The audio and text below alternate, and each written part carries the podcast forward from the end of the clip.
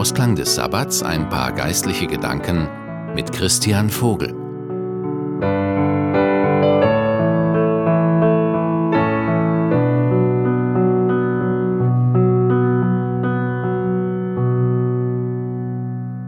Wie war Ihr Sabbat? Haben Sie innerlich Ruhe finden können? Wenn der Sabbat zu Ende geht, erinnere ich mich gerne an die vielen geistlichen Geschenke, die Gott uns gemacht hat. Die tun uns gut für die neue Woche. Lassen Sie mich eines dieser wundervollen Geschenke Gottes an uns Menschen jetzt auspacken zur geistlichen Stärkung für die neue Woche. Es raschelt und knistert schon richtig.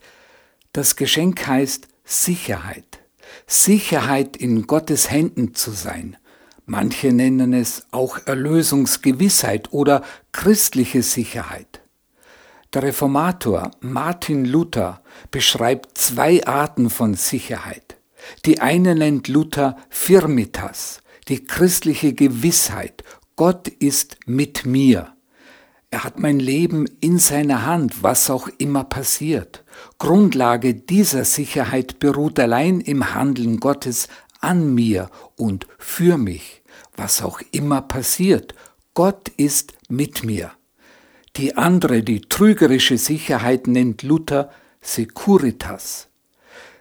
Diese Scheinsicherheit, wie sie die Schriftgelehrten und Pharisäer zur Zeit Jesu auch praktizierten, die Grundlage dieser falschen Sicherheit beruht auf Leistungen und Werken, die der Mensch vollbringt und die seinem guten Ansehen vor Gott nützen sollten.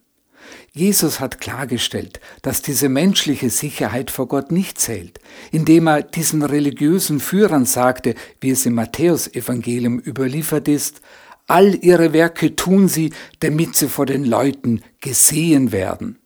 Und wenn eure Gerechtigkeit nicht besser ist als die der Schriftgelehrten und Pharisäer, werdet ihr nicht in das Himmelreich kommen. Klare Worte. Die Firmitas, diese christliche Gewissheit, ist kein fester Besitz, ein für allemal. Es offenbart sich und entfaltet sich immer neu aus der Liebesbeziehung zu Christus. Und Luther sagte über diese beiden Sicherheiten, Wer diese zwei Unterschiede gut kennt, mag Gott danken und wissen, dass er ein Theologe ist.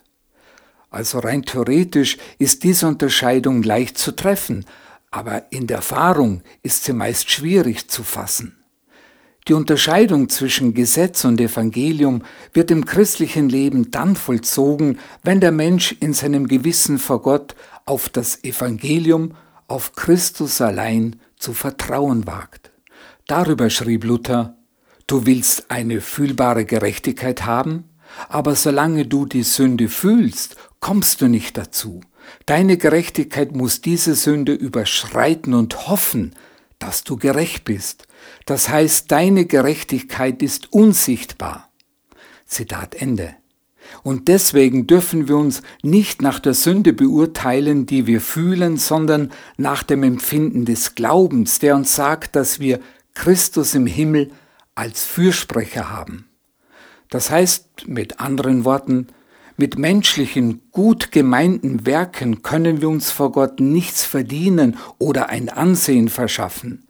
Wer darauf vertraut, dass Gott uns Menschen durch Christus vollständig erlöst und versöhnt hat, der wird nicht aus Berechnung Gutes tun, sondern er wird aus Dankbarkeit Gott loben und Gutes tun, so wie es Jesus tat, um Gott die Ehre zu geben und nicht sich selbst darzustellen.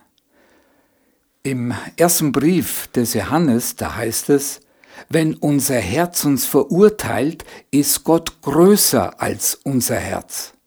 Und das ist aber das ewige Leben, dass sie dich, der du allein wahrer Gott bist und den du gesandt hast, Jesus Christus, erkennen.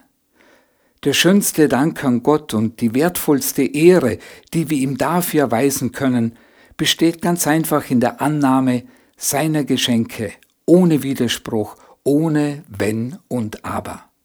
Eine gesegnete neue Woche wünscht Ihnen Christian Vogel.